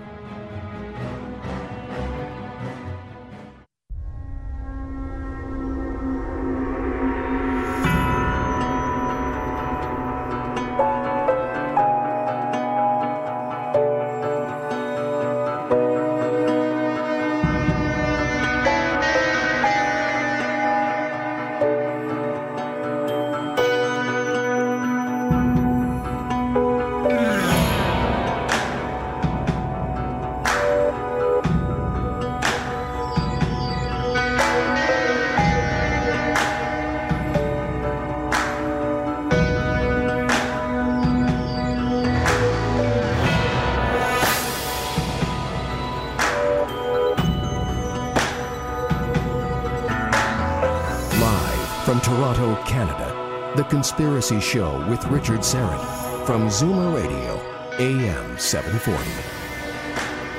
Just a reminder that the television program, The Conspiracy Show with Richard Syrett, we, uh, we are now currently in production on season two of our program. Uh, that'll be 18 new half hour episodes debuting in late September. I'll give you an exact date uh, on Vision TV. And as I say, we're uh, we're busy right now uh, producing it and um, um, spend part of the weekend, in fact, crisscrossing across southwestern Ontario, uh, in, interviewing uh, some individuals for upcoming episodes, and we'll be uh, getting on a plane and flying uh, to the U.S uh, shortly as well. Most of July and August, I anticipate being on the road. Uh, so we're very excited about the um, the upcoming season, and um, probably in the next couple of weeks, I'll bring one of my uh, television uh, partners on to uh, to make a formal announcement. All right, open lines now until the uh, top of the hour. And again, if you want to get in on the the discussion I had with Jonathan Kay from the National Post, the author of Among the Truthers. Would love to hear from you at 416 360 0740 and toll free from out of town, 866 740 740. Uh, sorry, 866 740 4740. Let, me let me begin that, uh, if I can, sort of uh, prime the pump. Uh, again, uh, Jonathan Kay, fine writer, uh, nice gentleman. We had a nice chat. I um, quite frankly, though, I, I found his arguments unsat- unsatisfying. Uh, the the argument that the FBI wouldn't list Osama bin Laden uh, on its most wanted as being responsible for uh, the 9/11 attacks, he said they didn't do that because it was um, not a legal matter or or it wasn't something that the Justice Department would be handling. It was uh, the military, and uh, Osama bin Laden was being treated as a military or an enemy combatant. Uh, and therefore, they wouldn't list him on their most wanted as being responsible for 9 11. That just does not make any sense. Uh, he also said that um, the FBI, someone from the FBI said they didn't put the, put him on uh, the website as responsible for 9/11 because they didn't have enough evidence. He said they said that well, it's a big the FBI is a big bureaucracy, and and and and someone in the FBI you know could say anything they wanted. That's very weak. First of all, the individual who spoke to the journalist who was who asked the question, why isn't Osama bin Laden listed on the FBI for 9/11? The individual who answered that question from FBI headquarters was Rex Tomb. This was his responsibility to speak on behalf of the FBI. Uh, he was, um, uh, I, am trying to remember his exact title. I believe it was um, uh, investigative publicity. So his job was to speak with journalists and the public on behalf of the FBI. Secondly, on that same website and that page, on the FBI page, they listed Osama bin Laden as being wanted for two other terrorist attacks the bombing of the USS Cole and the embassies in Tanzania and Kenya.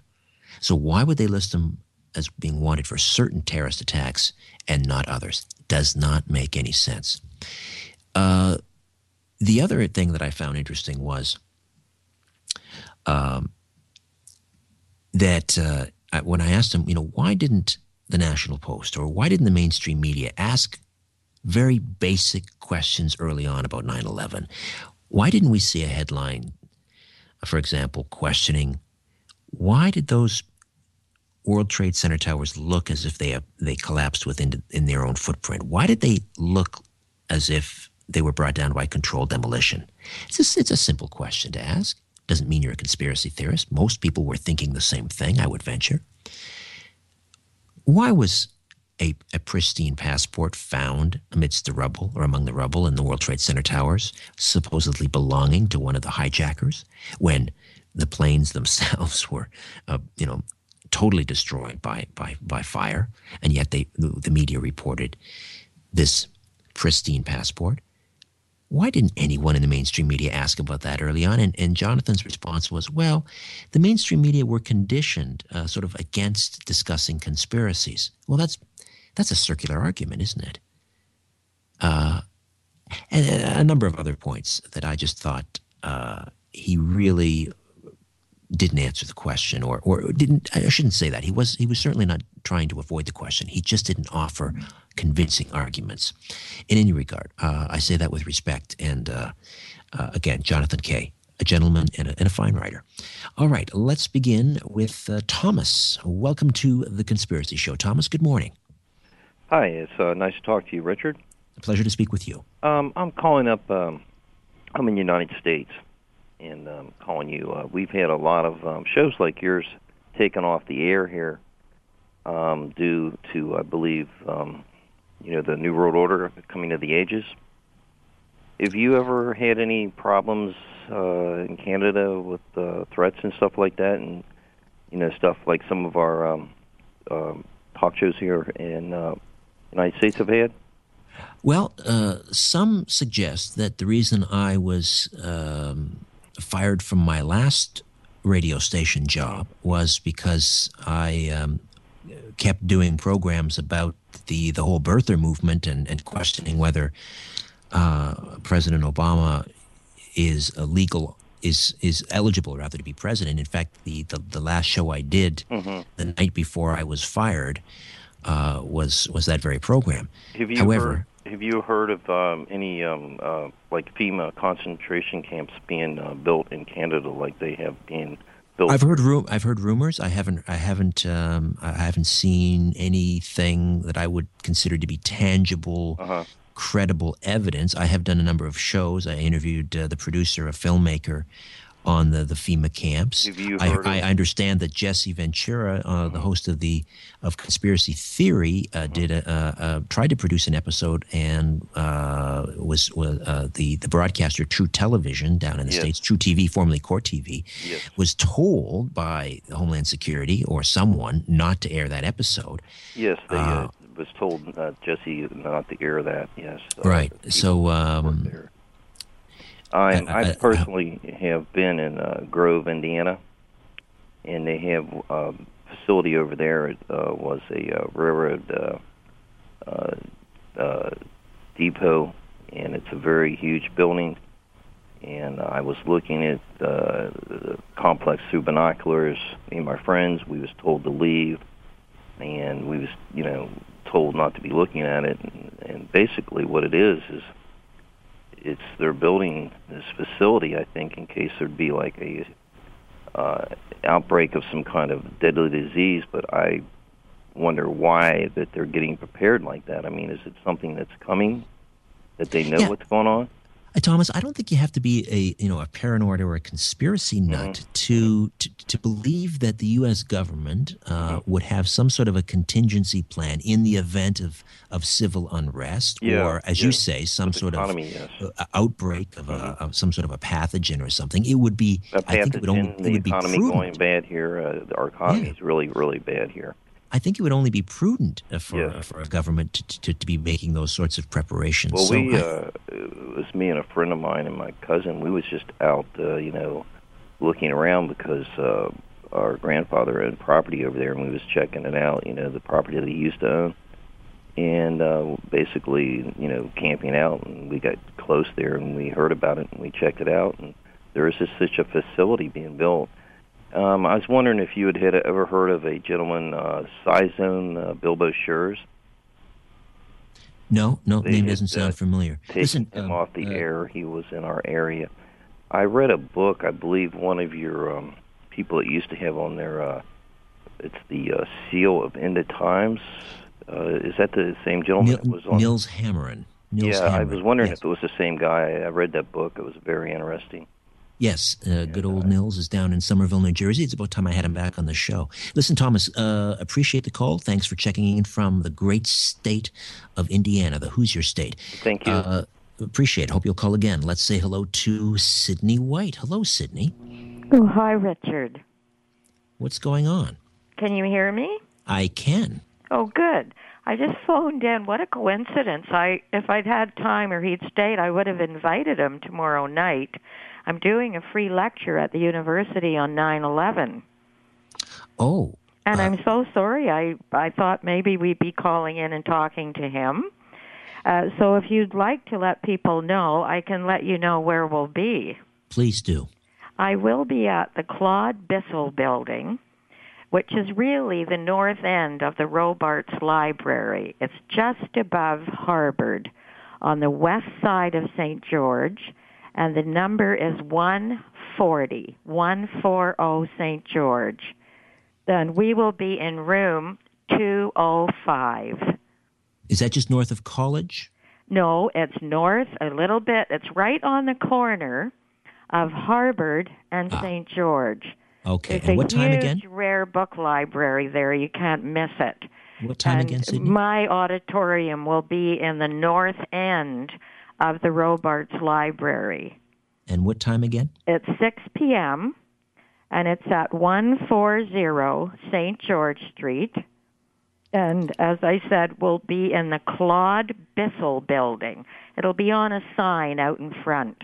And what's the name of the lecture? Uh, the name of the lecture is 9 11.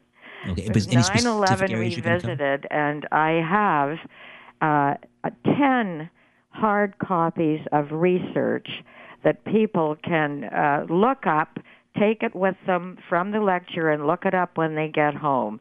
Uh, because uh, I do agree with your arguments uh, that you've just stated. And we have to realize that there is, as he said, there is a political bias. And rather than uh, sort of take the credibility away from one person, he's decided to do it to quite a mass of people. And well, yeah, what, I don't as I said think, to him, as I said to him, Sydney, what, what happens is, you know, Jonathan Kay and, and many that that toil in the mainstream media. I don't think they're part of any conspiracy. They've just decided whom to believe. They and he believes in the 9/11 Commission, which is his right. Uh-huh. Uh, uh, and, and and and those of us who have questions choose not to. Um, but I, I, do find it disturbing, again, what I call this proof of authority, simply because it comes from NIST or the 9 11 Commission or uh, you know the uh, popular mechanics.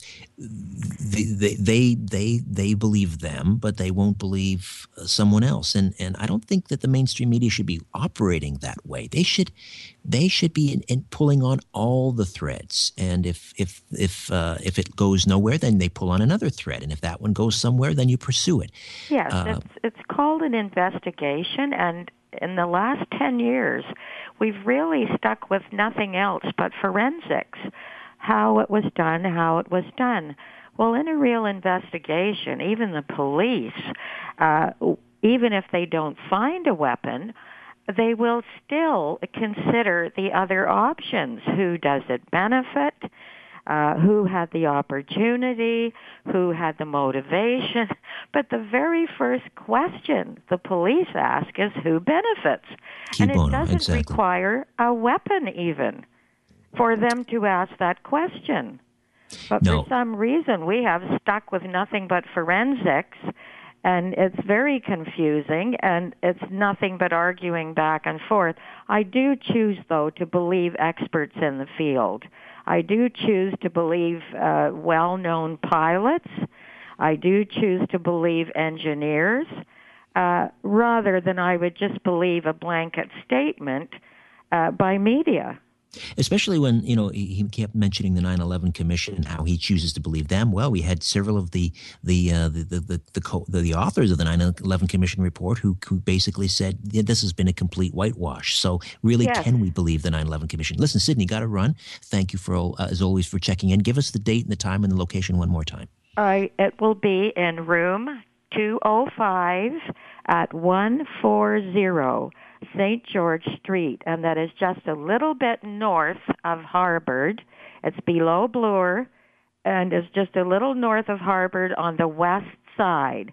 140 St. George Street, 6 p.m. tomorrow. And I will be discussing 9/11, and of course the lectures are filmed and people will go home with hard copies of what I have spoken about. This is not about my theories. I will be handing out hard facts by scientists, engineers, and pilots. Excellent, Sydney. Thank you so much. You're welcome. Good Bye-bye. night. All right, quick timeout. When we come back, a few more calls till the top of the hour. And uh, Nelson Thall, if you're out there listening, now would be a good time to check in. Back with more of The Conspiracy Show. My name is Richard Syrett.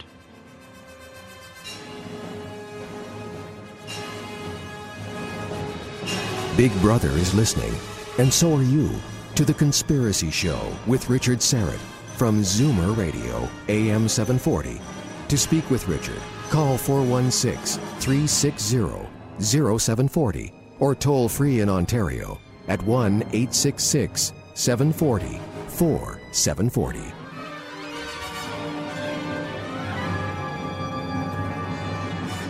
You're listening to an exclusive podcast of The Conspiracy Show with Richard Syrett. Heard every Sunday night from 11 p.m. to 1 a.m. on Zoomer Radio, the new AM 740.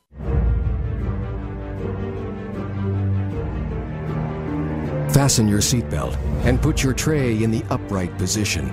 You're about to leave everything you know behind on The Conspiracy Show with Richard Syrett from Zoomer Radio, AM 740. getting some emails uh, of people complaining or in a nice way uh, that the uh, the website richardsyrett.com has not been uh, updated. And uh, you you are quite correct.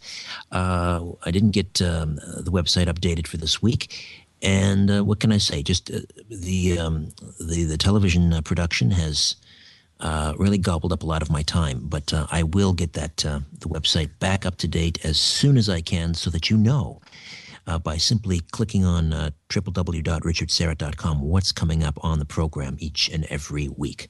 All right. Uh, Nelson Thall has uh, joined the fray, our media scientist and former archivist for the late Marshall McLuhan, uh, to give us an update on uh, what he perceives as a real a threat and danger to our Prime Minister Stephen Harper. Nelson, how are you? Very good. It's uh, not much time, so we'll go through it. Richard, remember last week we pointed out about how um, the Daily Mail online back in April um, had a headline: "The EU are trying to wipe us off the map." And um, what was what's been going on that's not really reported here is how Brussels and and the UK is fighting with the EU. And the headlines are Brussels merges England and France in new Arc-Manche region with its own flag. So this is creating a lot of problems and a lot of spinning off a lot of battles that all the intelligence agencies now are sort of just uh, reverberating with.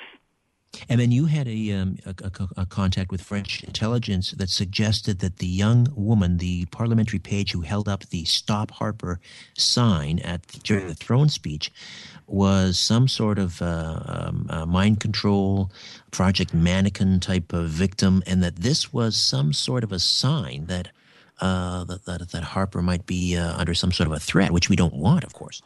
No, exactly. The thing is uh, to recognize these signs because it's um, uh, attempt.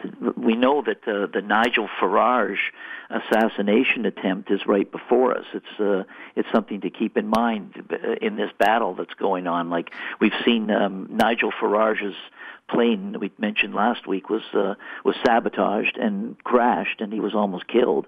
And he was the uh, UK member of the uh, in the Parliament in Brussels, and, uh, and very and very and very uh, cr- critical of the the president of the uh, the uh, European Parliament, Van Rompuy. Yes, highly critical. So, okay, so with, now now last they, June, he defamed him in many ways. On June the seventh, yeah. Uh, there was this hoax. A hacker uh, hacked into the Conservative uh, uh Party website and, and right. Uh, claimed so that, that, that Harper was rushed to hospital via a helicopter after he supposedly choked on his breakfast. This, of course, yeah. was a hoax. It didn't happen. So, how is that connected in all of this? Well, it, there's a lot of sideline intelligence agencies watching who realize that uh, these are the same signals that are given before assassinations. You, and you so gave they're me an example. about it, trying to find out who's got. Is it a rogue element? Is it whatever? I mean, you, we know that. Um, remember, Lee Harvey Oswald was a born supremacist. Sirhan Sirhan, born. Uh, it's all born identity. It's all mind control, and that's that's a fact. Well, you, you mentioned some foreshadowing in the uh, leading up to JFK's assassination and a, in a, in a, the cover of a Time magazine. Tell me about that as an example of this foreshadowing. Yeah, Skolnick and Garrison, Jim Garrison as well, reported that they felt that the uh, Time magazine article that came out months before his assassination, with the ghost image of him looking down, uh, was uh, was a, a, sign that uh, that the coming assassination of Kennedy was coming. Now we just have a couple of minutes here, but it, again, explain to me why uh, this uh, attempt by Brussels and the European Parliament to create this new country out of southern England and France. Uh, why you would know at, at my Twitter site, uh, Bloom Lenny, uh, uh, what you can see is you can see the uh, the the Daily Mail telegraph from April 30th, which really does a lot of explains how uh, how this has really triggered a, a, a cross-channel battle going on as they try and merge southern England with northern France in a new flag and a new country, and so you've got uh, patriots back into the forest. Nelson, have you attempted to communicate this to the RCMP or the Prime Minister's office? Certainly not. We're not. Uh, we're, we're reporters. Uh, that's not our job. Well, but we're, we're also we're, citizens. By reporting we're also it, citizens. It, they can pick it up. Well, we're also citizens and human beings, and we certainly don't want any harm to come to our prime minister. No, but that's not our business. We're not hired to be his to, to do that. We're hired to to call it and re- report the state secrets that are being hidden. Well, your your contact in French intelligence. I mean, are they going to tip off someone in the RCMP if this is a if, if this is a, a serious threat? Well, the RCMP may be more of the threat than anything else. So I don't think they'd want to they'd want to act cautiously because I'm sure they don't know who's behind it. But I can what they're reporting is these are warning signs on their radar. Well, I mean, so, I'd be so. You, because we this week, the, like, why haven't they come out and told us who hacked into this computer? I mean, this is like Watergate. This is similar to Watergate. What's happened because the Conservative Party has been invaded, and just like Watergate, they broke in the plumbers. This is a whole computer plumbing operation, but nobody's saying anything, which is rather odd, isn't it? Richard? Well, I would agree, and and I'm uh, I'm, I'm concerned, and I would be inclined. You can't uh, hack into the Conservative Party website without everybody knowing who did it. No, I, I, I'm inclined to want to send the a people copy aren't of this. told, right? Everybody knows, but the people. Yeah, Nelson, I'm inclined to send uh, maybe a copy, an MP3 of this show to uh, the PMO so that they they're aware that. I don't know. I, I I just feel I feel the need to to let them know. You know. Well, last week on Sunday show, we talked about we didn't know about the Conservative Party break-in yet, but that certainly is another sign, is it not? I, um, you know, you, you have an, an amazing way of connecting the dots that I would never see. So, uh, you, you know, regardless, I, I I think, I mean, if you think that this is a possibility that some harm could come, uh, uh, I, I just feel the need uh, to. Um, I'm going to send an MP3 to the PMO if that's all right. Would you have an objection to that, Would Nelson? I have an objection to that? Yeah, if I would have just, I don't know, send an email or something. Makes say, good listen, radio. We should see what the listeners think. Well, um, yeah, I, I don't necessarily want to, you know, uh, um, have, have someone's life hanging in the balance. Uh, you know, These people pretty professional. I don't think they we know anything. They know a lot more about it. I'm sure his office knows a lot more about it than we ever know. I hope you're right. I hope you're right. Yeah. All right, I'm and who sure knows? they They, may just dis- they may just dismiss this as the uh, you know the ravings of uh, Some a mad radio crazy people on late night nuts. radio. Indeed. Well, Nelson, I hope, I hope, I hope you're wrong about this, uh, but you're often right. So that's what concerns me the most. Always a pleasure, my friend. Yeah, it's uh, hopefully you know it's it, Richard. Our job is just to uh, uh, talk about things that aren't being reported in the daily press that the Mansbridges and the others should be talking about, and for some reason they're not. All right, Nelson. Take care. Talk soon. Good night. Good night. All right. My thanks to Griffin March for technical production, Rosemary Ellen Guiley, our paranormal investigator, and of course, Jonathan Kay, author of Among the Truthers. Uh, I'm so still disappointed I didn't end up in that book. I'm a part of the conspiracist subculture, after all. All right, back uh, next week with Pepper Chomsky and a whole new take on John Lennon's murder. Hope you'll be with me. Until then, move over, Aphrodite. I'm coming home. Good night.